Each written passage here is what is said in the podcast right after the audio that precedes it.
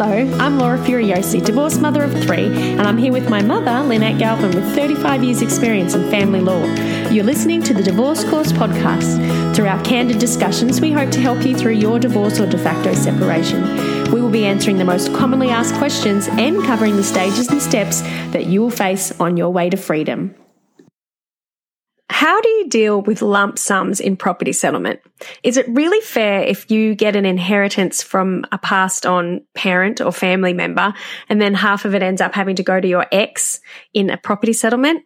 Well, today we are going to be talking about all sorts of lump sums that can happen in property settlement from inheritance to personal injuries claims, redundancy payments, long service leave and bonuses and how the court looks at it and how you should try and deal with it if you're going to mediation or trying to just settle your property with your ex. Welcome, Mum. Hello, Laura. That's a lot to get through. It Hello, is. everyone. and and look, we the reason we're doing this episode is because we've realized there is a lot of people out there who have been asking these questions of late, haven't they? Yes. Whether they're, you know, as we get older, our parents pass away at some point. Mum, you're not going to be doing that anytime Right. soon. um, but you get your, uh, like an inheritance and imagine the feeling you would get of having to then give half of it to your ex or a personal injuries claim. Maybe someone slipped over and broken a hip or, you know, so there's a lot of things that can happen hmm. in that, in that stage of just before divorce or during Yeah. divorce. So today we really want to go into that to, to alleviate anybody's worries about what, what we should do. And mum, I, I know you've done some research today and you looked up some cases. So we're going to be talking about cases as well, but you don't have to be going to court to listen to this episode. It can Right. give you a good indication, can't it, mum, of what For- is to be expected. For settling, yes. And I guess the first issue um, I'd probably take with what you said, Laura, was that it's not always half. It was funny. I did the research just to see if there's any recent cases on these things. And I came up with 1985, 1991, and the most recent case, I think, is about 2013. So Oh. the law is pretty settled. Um, about lump sums, but because people come into a divorce and they've never thought about it before, it's a new thing for them and they want to know how it's treated. So, well, yeah. we're not reading the news when a new case comes out that draws some new law on inheritance. yes, no, nothing no one come. pays, yeah, one pays attention to that sort of stuff. So that's why if you if you're in that boat, you're here today. Listen, and Mum's brains and her knowledge will hopefully give you some comfort. So, Mum, let's just go through them one at a time, maybe, and let's Okay. start with inheritances. Yeah. And you said there's three different phases of the way they deal with them. Did you want to talk about that at all? Yeah. So I think that was the best way to explain them. So the, the court treats inheritances differently depending on if they've been received uh, early in the marriage, uh, late in the marriage, or after the marriage. When I say marriage, I mean de facto relationship as well. So, you know, uh, so during, after, and late in the marriage. So it's two times in the relationship. If it was received before you guys got together, then that's a contribution on your behalf. That, that's quite clearly decided.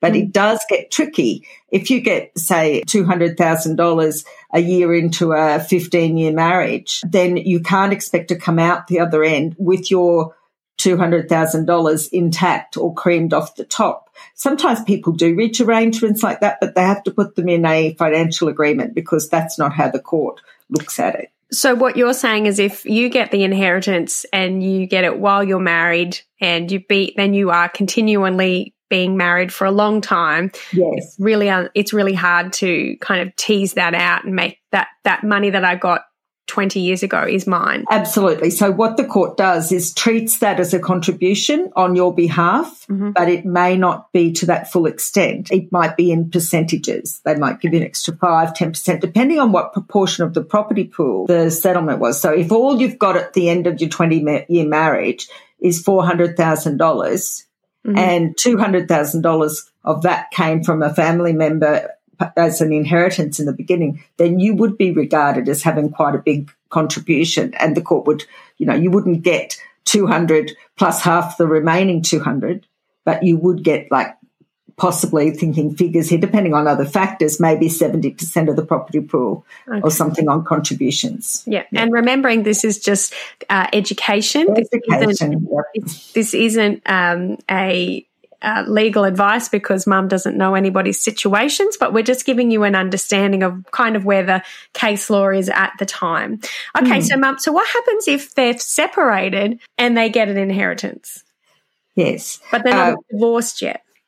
Okay, so separated getting an inheritance is the same as getting an inheritance really late in the relationship. If you haven't had your property settlement and you're getting a, and then there's a um, an inheritance coming along, uh, that's uh, going to be treated as usually part of the property pool. Mm. I have heard of cases where they can quarantine the inheritance and say, look, the reason we're just going to put this to one side and make it a second pool because uh, the um, the other person can't be said to have made any contribution to it. Uh, usually, then late in the relationship, after separation, or just in the you know leading up to separation, then it's seldom that the court will find the other person made any contribution to it. So it may actually be able to be quarantined or put over as yours for the future. But then the court says, okay, you've got that up your sleeve. So the rest of the property, we need to give more to the other person because they don't have that resource available to them. Oh, so it's mm, kind okay. of catch as catch can in a way.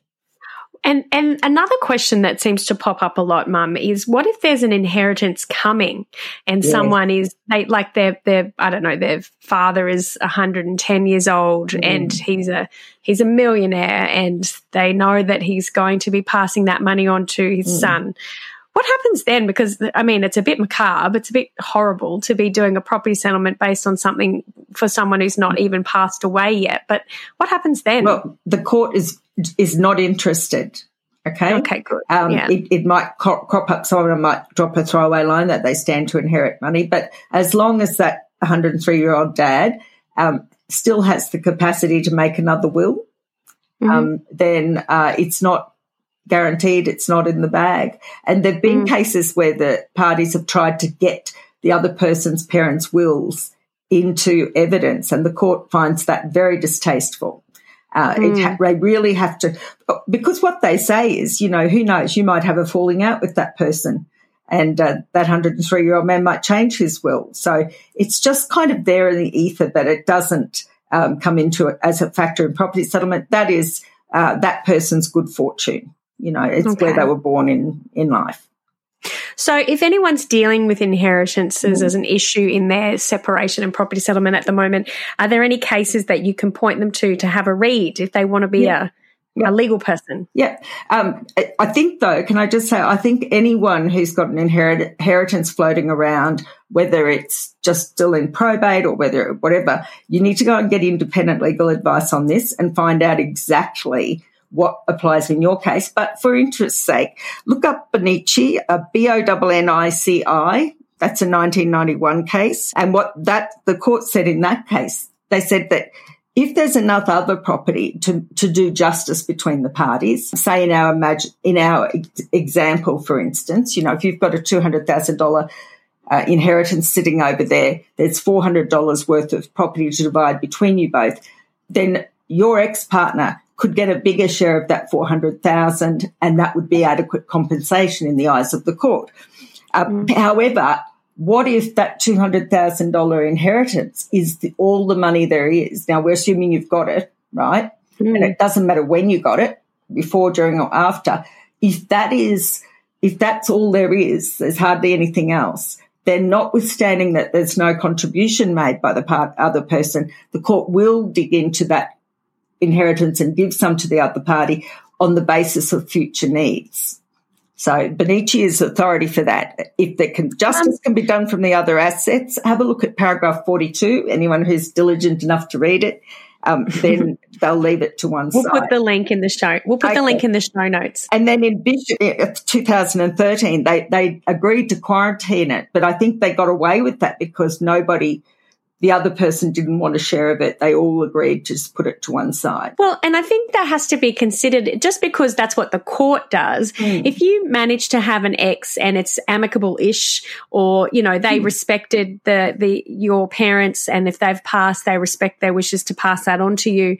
Um, you can sort that out between yourselves and have your property settlement consent orders, a financial agreement, whatever, and not involve the court too much in that. So, Yeah. because Yeah. it, does feel so unfair that if someone's ex has passed away, uh, your ex's parents have passed away, that you somehow end up getting some of it. But I Yeah. guess if if that's all there is, then Yeah. you do need it. That's it. different. And and I mean, I think that uh, a lot of people have the decency not to want part of their other person's um, family's money, and also Mm. to I often ask my clients, well, what about your folks? Are they well off? What's happening there? Because although it's not an offset exercise, really, it helps my clients understand why they might not be entitled to exactly half or whatever of of the inheritance that person is getting. All right. Well, then let's get on to the next one personal injuries claims. Now, Oh, these yeah. are. I know you're not a personal injuries lawyer, Mum. You don't No. chase ambulances. I, I'd have to tell you, I went when I was in Las Vegas for a baby trade show. Long story, but there were these billboards for lawyers that were hilarious oh goodness. about personal injuries. They must have different laws over there for lawyers and advertising, but Yeah. it made me laugh. They look so shoddy, like little sharks trying to get your money. I guess personal injury claims, you know, people could slip over on a grape at McDonald's, not actually not at McDonald's, but a grape at Woolworths and, you know, get paid Somewhere, out big yes. dollars or Yeah. so so what what happens with personal injury claims? Well, again, the problem is with personal injury claims, were they received early in the relationship? Were they received later? Were they received after? Even are they potential claims? So the court has Mm. quite a, a job to do if anyone asks them to deal with these. So Mm. first thing to know is that, that they're in. The personal injury payment is a thing. You don't ignore it. It's there. Okay. Usually, uh, if it's a severe injury and there's a lot of money involved, there may be what's called, well, in Queensland at least, a Griffiths and Kerkemeyer claim. There may be a, a claim that this that case says that the parent, the other person, had to do more. The other person in the marriage had to nurse you and do other things because you were injured, and part of the property settlement component will be for that other person. So um, they used they started the the courts started to look into the components of a personal injuries claim, but they don't anymore. They just say, look, it's in. And if you've got an ongoing injury and need ongoing care, uh, then that, of course, will be reflected in, in your future needs factors in 75 too. Which we've got an episode on. You Yeah. can listen to that, Future Needs. Or if you're a member of our a DIY Divorce Blueprint, you can actually do the whole lesson and figure that out down Yeah. with a little worksheet.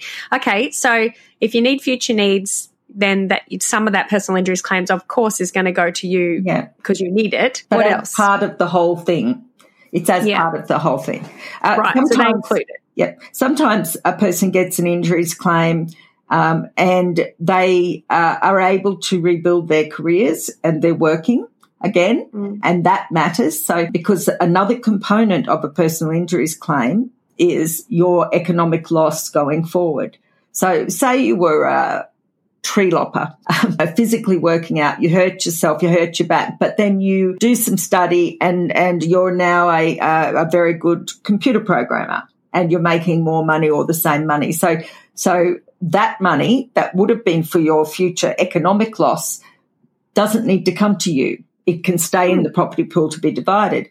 But if as a result of your injury, you can't ever work again, you can't build up your money again, then that gives you a greater share under your future needs factors of the whole property pool. And that way, whilst the personal injuries claim doesn't sort of remain in a little capsule in the property pool and treated separately, it, it blends in with everything else. But it uh, does kind of all come out in the wash. The court tries to do justice between the parties financially without sort of being rigid about saying, well, this was for this person. Okay. Basically, what you're saying is if there is a personal injuries claim, then it is included. It's not quarantined away No. separately like inheritances can be. But what if they haven't claimed it yet, but they can? Yes. So that's, there's a French saying called choses in action, C H O S E S in action, and choses means things. And I think we still use the jolly expression in some of our documents still. But so if you've, that means you've got the right to sue, you've got potential, uh, you might have even started application personal injuries claim, but it hasn't quantified yet. Sometimes people Mm. have to wait for their injuries to settle and it can be years. It's just something that it needs to be disclosed to the other person. And there's it's just really noted as a future resource. Generally, if you've been injured, the court leaves that because it will compensate you for your injury claim. If it's, if you're still waiting, then the injury probably happened close to the end of the relationship. And, you know, it, it may well be something you get, but make sure you disclose it in your material.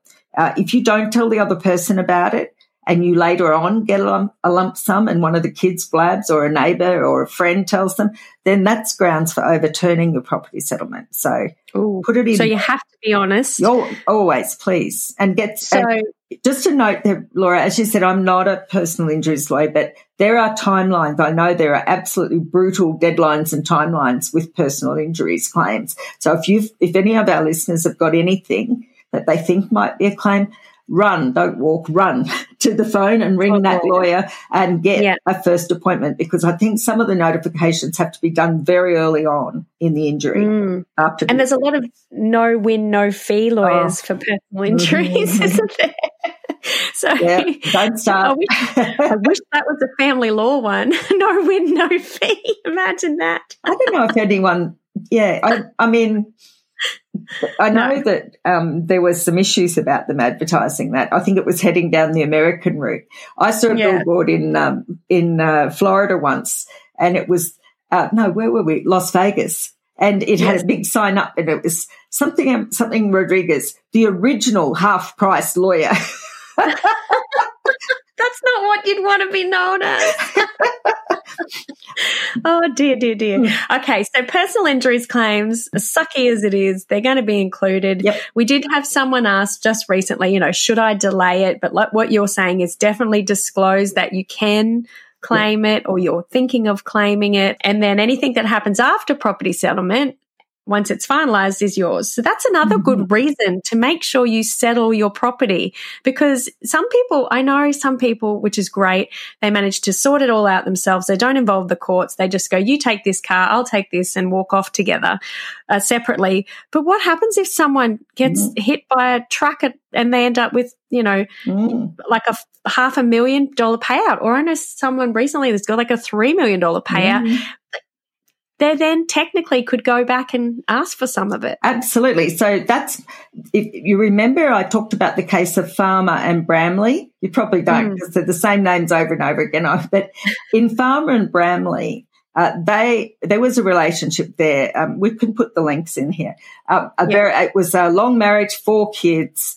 They had nothing. Like um, I think the their father had some drug problems and you know, the woman was left with the kids and, and nothing. And then, as luck would have it, I think uh, 18 months later, maybe after they mm. split up and they decided it was wasn't worth putting it down in documents because it was just kitchen furniture and a couple of beds. Uh, he won five million dollars on the pool. Oh dear! And yeah. uh, and he originally tried to say it was his mother's, and but it was his. Oh no! I think he got more punished because of that.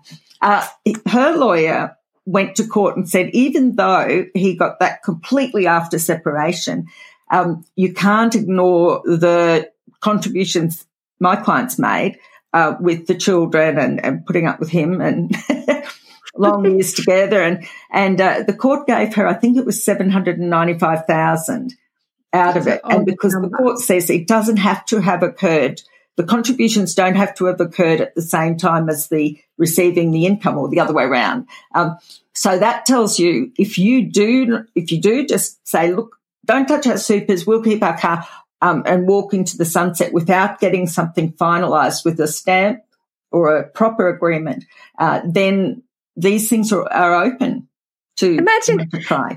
So basically, what you're saying is you're saying, be careful. You might win the lotto, or you might end up hurting yourself and getting a big payout. So that yeah. sounds like two things that one thing you would want to happen and one thing you wouldn't want to happen, but both of them you don't want to mm. happen until you've got your property sorted. Mm. Okay, let's go on to the next big one, Mum. Mm. Redundancy payments. They're tricky, aren't they? Bon- any bonuses and redundancies and things. So, what the court does um, says about a redundancy in the cases is this: a redundancy payment is to tide you over till you get another job or retrain or whatever you need to do. Okay. If in fact uh, you walk straight into a different job, then that's a bonus, isn't it? That money and that uh, then is a contribution on your behalf, but it's still a contribution to the family nevertheless. If on the other hand, you get a bonus uh, or get a uh, redundancy and say it's after you've separated and you say, well, I'm going to use that time to go to uni, to regroup, to get over my grief of losing my job, and you don't work um, for a certain period of time and use your redundancy to live on, then that is not counted as property. So redundancy pays, and we'll talk about long service and things like that. It all depends what you do with them, whether they're counted as money or not. But if they're just sitting in a bank, then they're in the property pool and they, they get divided. If it's if you've um, put it into the house and put a, a pool in or a, an extension on, then it counts as part of the of the house.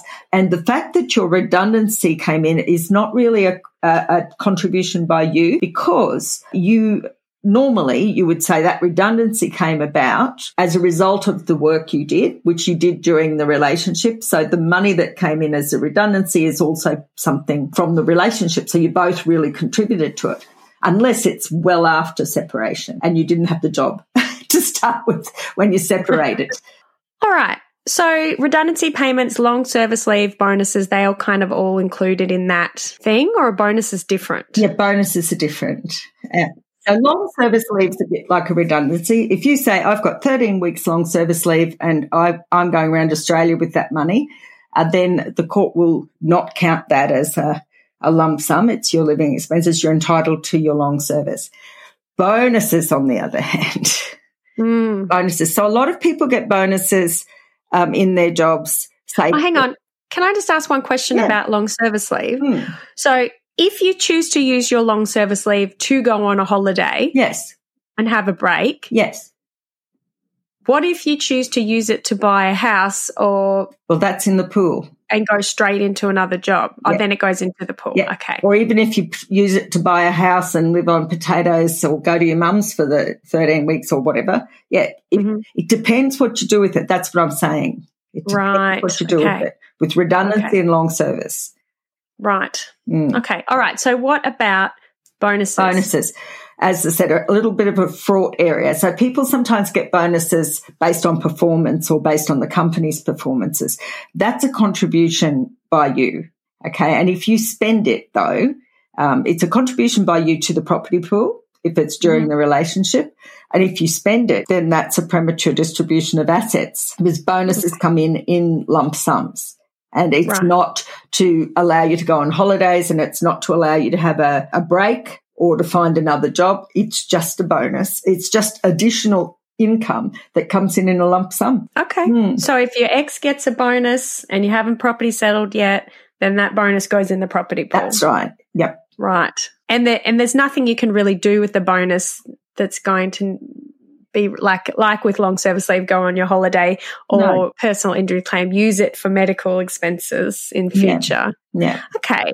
Mm. Right. But so really just wages. It's just deferred wages. I know we've kind of talked about early, late, and after yeah. all of those phases. What if what if you get a personal injuries claim or an inheritance or redundancy before you get married, before you end up in a de facto relationship? Okay, so well that is that'll be money and it mm-hmm. will be your contribution to the relationship, no, no, matter where it came from. Okay. So yeah, you okay. just would prove that with bank statements and things. So that's what I had at the beginning was from yes. when I injured my leg or whatever. Yeah. And you can listen to our before property settlement episode where we talk about all the things that, that they look at in the yes. before. We talk about before, during and after and future. Cohabitation. Yep. Cohabitation. Oh, that's right. That's that word. Gosh, that's a living word. together. Yes. Ooh, let's go ha- cohabitate together. so, Mum, my next question for you is: mm. Have you seen anybody use any tricks or try and outwit, outplay court? with with these inheritances, personal injury claims, redundancies, long service leaves, or bonuses? Oh, really? yes. uh, the common one is the inheritance. They uh, people like to stall on that inheritance and say, "Oh, it's you know nothing's settled yet. I don't know how much it'll be." Um, but then you find that, that they're actually telling the the person who's doing the uh, like the executor of the will to go slow, go slow, go slow. That won't help them because mm. you can have a wild guess at what it's going to be. You can subpoena the executor and ask how much money there is and put that in as a potential in, income from you. As for bonuses, yes, I've seen um, people on the other side ask for their bonuses to be deferred and not paid until after separation. Oh, I know one man who got yeah fifty thousand dollars. It wasn't my case. Um, he'd just been holding it, just hadn't issued bills from the business. In Weir's case, uh, which I talk about, that's the quarry case. There was like one hundred thirty-four thousand dollars worth of gravel missing but no receipts, no bills for it, no nothing. Either that person had set up a spare one, like a, you know, another account and hidden it, or he'd said to all his mates, which I think is what happened, don't pay me yet. I'll issue you a bill after this is over. Personal injuries claims, yes, again, there can be go slow. Same with claiming pensions, military pensions. I, I don't want to claim this until after my familial matters over. So, have you found that if it does end up in court and these kind of tricks get exposed, that what might have happened is more extreme? Is it in a form of a punishment to the people that have yeah. done the wrong thing? Yeah. Yeah, absolutely. Because the, the court, full court said that the, that the court should not be unduly bothered about, unduly bothered about punishing a person who has tried a sneaky trick and, and made you know, hasn't made proper disclosure. So um, okay. um, the court, remembering the court always has a range. There's no like one right answer. There's a high and a low range. And I'm mm. sure that conduct of the parties or how they appear in the witness box can help make the judge lean more one way or another. And that was mm. what the full court said in Weir's case, that we should not be unduly troubled by, yeah. um, you know, allocating extra to that person or to the person who's had the wrong thing done by them. Have you seen cases where they've had property settlement and then someone's been able to bring them back later because they've found that they've hidden it? Um, in my own personal career, I've seen one where they tried, and but it turned out it had been disclosed. It was in the document. I did have one case once where the person they came out of court and he put up a picture of a big sailing boat on his Facebook and said, Look at my new boat. wow. But a few urgent emails and a couple of threats later, it turned out he'd just done it to annoy her. so, oh. Um, but yeah, wow. I mean, I'm sure people do. I'm sure people do. In my career, I've seen um, money being sent uh, overseas into betting shops, online betting shops, or mm. off to rallies overseas. People just can show their quite sneaky side. What's the best advice, a general education you can give to someone who's listening, who's worried that that might be what their ex mm. is going to do? How do you how do you make sure that it's fair and that the at the other side is doing what's fair? You can't. You can't be sure. What you can do though is you'll notice when you do an application for consent orders, you're, you put in your information and you only swear to the truth of your side. The other side has their information unless we've got an avoided person, in which case you've probably filled it in for them. Uh, but they sign to say it's that's a true reflection of their situation. And that way you've got them on oath saying this is all I've got. If subsequently something turns up, you can go back to the court and overturn those orders on the basis of non-disclosure or fraud. So that's why uh, they have to sign things um, when they put their applications in. That's why they have to swear to. If if you're in a court, you have to swear that you've given full disclosure and an undertaking about that as well. So yeah, that's your protection. Okay, Otherwise, and I guess uh, sorry. Yeah. Otherwise, we'd never finish sometimes because you've got some dodgy people on the other side. So you kind of do the best you can and then keep your eyes open in case there's something else revealed. And if you want to know how to do consent orders, we talk you through step by step in our course. We'd walk you through how to fill in the form, how to do it all. So you can check out the DIY divorce blueprint. We're not open at the moment, but we will probably open again in the future. So you can go on our waitlist and email us at the divorce course podcast at gmail.com to go on that waitlist or send us an email to say g'day either. Um, so mum, my next question to you is, so that's what the court thinks. Hmm. And that's the court's attitude. Hmm a lot of our people, and we know this, a lot of people don't end up at a trial, they end up at mediation yeah. or negotiating with legal letters. So if, if our listeners today go to me, are going to mediation or they're negotiating in letters and writing, can they use this knowledge and information in their mediations? Mm. Yes, and if and if you have to take the cases along, you know, print them out or have them on your phone. But yes, of course, because everything uh, that we talk about that the courts say and do uh, that becomes your guiding light at mediation because you're you're comparing what you can get at mediation with what the court is likely to do you know. And and it might be that you are wanting something that can't be achieved that, that the court can't give you that this person you know if they've got rich rallies and so forth it might be useful for you to know that the court's not going to fix you up for that. Or if you can if you can't track all the dollars that they took during the marriage the court might not take that as well. So Everything in the course can be used in mediation. Everything in these podcasts can be used to help you in mediation, helping you to settle as well mm. as helping, I guess, I guess it helps you to settle knowing that there's recourse later on if there's non-disclosure or they're hiding something. Mm. And then my next question, I guess, to you, Mum, is: Do you come across some people, and I, and I know we've talked about this a lot in property settlement, mm. particularly with their super. Oh, I'm not going to touch their super. That's like 101 classic. But then there's also the I'm not going to touch the inheritance. I'm not going to touch their personal injuries claim. I'm not going to touch this. I'm not going to touch mm. that. To their detriment, though, where you know, they're trying to be honorable and they want to be look like, like they're, they're the good person, they're doing the right thing. But what do you say to those people when that's the majority of the property pool? And if they don't touch it, they they're in trouble. Yes, I, I say to them that in spite of um, the long time since the Family Law Act was written, I still think the way that they deal with property settlement is a fair way. So when I have people who say, and they're trying, they're being good. I, I promised him I wouldn't touch his mother's inheritance, wouldn't touch this. I say, well, let's just do the sums the way the court would do it, because that's our benchmark to look across. And then let's look at what you're proposing. And it might be that the difference is so great and it's for the children as well that they can't honor that promise. Or it might be that an unscrupulous person on the other side has got those agreements out of you, you know, promise you, oh, you'll just take me for all I've got.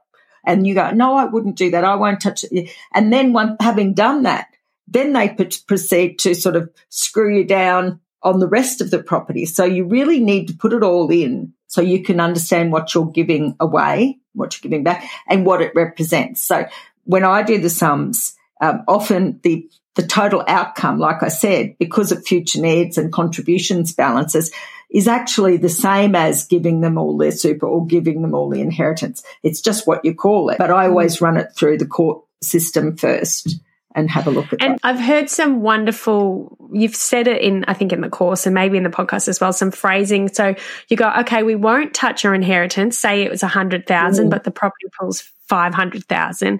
But, you know, we'll touch all of this instead. So you just find a way to technically not touch it, but you are touching the property pool, but you're just yeah, not that's right. Holding that in is that? Can yeah. you talk us you can that, that again? So you can say, "I'm not touching your super. Um, however, that means you've got greater financial resources going forward. So I need a bigger share of the rest of this property to compensate me for you having that super or you having that big inheritance. I need a greater share. And so instead of, you know, like, like I said, where it's a 10% range, instead of going to the low ball, you might be wanting to go to the high ball because that's a financial resource to them. Yeah. Mm. So we, we manage it that way. And, and it doesn't matter what you think, it, what we call it, my clients and I, or our listeners call it and it doesn't matter what the other person calls it. If they feel like, and it, it is a very personal thing, and inheritances, they feel some sort of sacred obligation. But so you say, well, sure, take that. But then my client's going to need 75% of the property pool because she doesn't have that resource or something like that. And they seem to be able to live with that. But we do some nice options depending on personality types. But imagine going through a marriage breakup and having your mum's or dad's death as well, mm. Um, mm. that they become people become very emotional, and and you have to factor that in and try yeah. to make it easier for them to do the right thing by you. Yeah. Mm. And is there anything? Is there anything your parents can do to write in their wills to stop it from being divvied up. Is there any no. way? I don't know. put you completely on the, line no, there, but no, no, no, there's nothing you can put in a will to stop it from going to their ex. No, and no, because uh, you'd have to say that at the minute the person's passed away, it is property no matter what it says in the will. If it comes to you, it's property. If they have a clause, this happened in, in some old English wills, that they would leave money to their daughter provided she didn't marry this person, right? Oh, and, and she'd run off and marry that person. Um, but the will was overturned as being against public policy, or they'd, they'd leave it to uh, their son as long as he divorced that witch that he's been married to for the last 15 years. Again, those clauses chucked out because they're against public policy. so no, you can't say, you can't sort of reach out from the grave and direct things. Okay. Wow. Yeah. Sounds like a good movie idea. It would be. Okay. But don't forget there's kids a lot in these things. Okay. So don't forget there's kids and, and What that, do you mean? the, well, the children will inherit from each of their parents ultimately anyway. Mm. Uh, Mhm. So, you know, it's, it's a fair bet that if your ex-partner wants to so somehow quarantine his inheritance, say, say it happened after you separated and you were, there's no way you've made any contribution to it, um, to Mhm. that money. In fact, you hated his mum, you know, that sort of thing. Uh, then it will go through to the kids in due course, to his children. I see what you're saying. So- Eventually, once he passes on, once your Hmm. ex passes, it goes to your children anyway. Yes, that's right. And sometimes that helps people feel better about perhaps not getting uh, about Mm. what might seem to be the injustice of another person having a lot more than they have at the end of the marriage. Sometimes, Laura, uh, a death triggers the separation. So Oh. I come across this more often than you would think. That just does that. Going through a divorce alone is bad enough, let alone Mm. going through a divorce and death, like you've said already. I guess that would be so hard. Is there is there anything that people should be looking out for, or when when it comes to disclosure, how do you disclose these things? Like, how do you say, by the way, I might have a personal injuries claim in the future? How do you put that on a piece of paper? It's how do you that. disclose? It's like that. And and the- Really? yeah. And if you are filling in one of your mediation sheets or the um the documents of the court, there's always a little box for anything else, any, and they list the types of things they're looking at. And you can say, Mm. oh, yes, you know, or I've signed a contract to sell the business and I'm going to get this much for it over the next 20 years. Or it's just a narrative. It's not a number. Okay. So I think one of the biggest things I've noticed in what we've discussed about today Mhm. is everybody's situation is different because it all comes down to what you contributed before the marriage, what you contributed during, what you, what happened after, then all of these extra lump summy things when they were whether they were early, late, or after. Then add on top of that what your future needs might be. Mm, And you And then forgot you put- something? Forgot Yes, what something? did I forget? your non-financial contributions during the Yes. relationship and your contribution as a parent and homemaker as well. Yes. So It's all tricky. of that Yeah. in together. And we've got lots of episodes on those. So definitely go listen to them. I'll put them in the show notes. And we talk you through in the course how to nut that number out to Mm. get to a percentage. But that's basically, it's a really good idea to go and see a lawyer. Yeah. Go and see a lawyer. Um, I notice in our weekly Q and A sessions, there's some of those sorts of questions pop up all the time. Do you notice? Just for anyone who's listening, we do a, a weekly Q and A for members who've, who've bought our course, Yeah. and that way we sort of everyone can ask questions online, and I we try to answer them. I Yeah. try to answer them for general education only, but it gives us an idea of uh, Laura probably for the first time, but it shows me that the same issues are happening as always have, except for the rise, I guess, in separated under one roof, which used to be so Mm. rare. And now, Yeah. unfortunately, mm, It's like half the people. Mm. Half the people are separated under one roof. I think that's going to make for some. We we probably probably should do some more episodes on that. Um, definitely in the future. So if you're listening today and you think it's totally unfair about this inheritance situation, look, Mm. I, I totally feel you. I think uh, Dick having to give something away that belonged to a loving parent mm, especially if they didn't like them. But, you know, I think, like mum said, the Family Law uh, Act has been around for a while. mhm. Not as long as mum, but it's been around for a while. Really and and they've they've looked at what's fair and it's all about setting up everybody on the right path to their new future and not leaving anybody fully in the lurch, basically. It's making sure everyone's going to be able to be financially stable for the next couple of years at yeah. least. Is that right? That's right. And you have uh, the court, did you, by the way, did you say I've been around longer than the Family Law Act or the family? No, I said, I said you have been long, long, you've been around longer than the Family Law Act, No, the family, well, I, yes, I have, I guess, but I haven't been practicing law since then. No, I meant your age. I know the, you said the Family Law Act only came in in 1980 something. 75. Uh-huh. Okay. right. Yeah. So, and I think the lesson of the story is be honest. Yeah. Be honest and deal with the emotional deal side of having to, but in the end, it is money. In, the end, it is it's just, just money. money. And, and any, sometimes any outcome's better than no outcome. Uh, that mm. is, if you are absolutely at loggerheads and all of the stuff we're telling you can't help you get over the line for an agreement, uh, then you mm-hmm. are going to have to go in and get somebody you don't know to be a circuit breaker. And as someone yeah. wise once said, we need law. We need good laws so that you can try your cases in the court. Otherwise, we're back to hitting each other and fighting over things like, like and that's that's countries as well. But you know, like law underpins civilization. If you don't have a good rule of law, which is basically just someone who can adjudicate and finish a matter once and for all, uh, then you you really are rest- resorting to other be- other behaviours on a yes. global scale, not on an individual scale. we do not recommend hitting people with no, sticks, okay? even though you might want to. Yeah. All right. Thank you, Mum, for explaining that very confusing and sad and tricky time yeah. for those people that are listening today. And if you are listening today and you're dealing with uh, a death in your family, we mm. send our love to you and we are sorry for your loss. Sending our love to all of you out there that are going through this and keep keep up to date with us. Check us out on TikTok, Instagram, Facebook, and we'd love to have a chat with you. Send us send us your thoughts. All right, take care everyone and thank you mum for your time. if you found you, this podcast helpful, we'd love it if you could rate, review and subscribe. By doing so, you are spreading the word to help someone else just like you. Lynn would like to remind you that this podcast is general advice only, and you should always get legal advice in relation to your particular situation. And remember that the Australian laws may have changed since recording.